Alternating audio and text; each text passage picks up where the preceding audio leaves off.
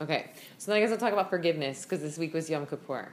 I'm not Jewish, um, but hey, um, I am really a fan of this holiday because, like many years ago, maybe 12 years ago, my friend David Reeser and I, we call him Jew Jackman, he's like uh, super Jew. Um, we had this like uh, we had this like rooftop Yom Kippur celebration. It was people of all different faiths, um, and David sort of led us through this and sort of educated us on the on the beauty that is Yom Kippur. And I had never really heard this word atonement before.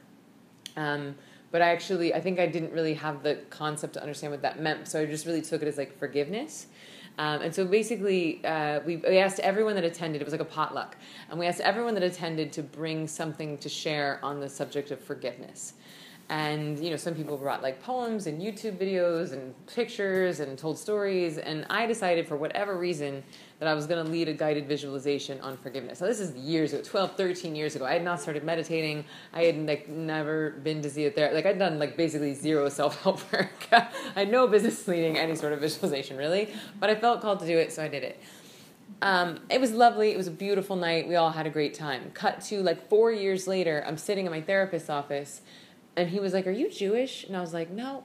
Raised Southern Baptist, and he was like, um, "Why were you at a Shabbat?" Because we called this thing like a traveling Shabbat, by the way. Um, and so, anyway, I was like, "Oh, well, we just had this thing a long time ago." And he was like, "Yeah." He's like, "One of my clients was there that night, and this is like four years after this thing happened. And he's like, Yeah, one of my clients was there, and she said that you led some like forgiveness thing and that it changed her whole life.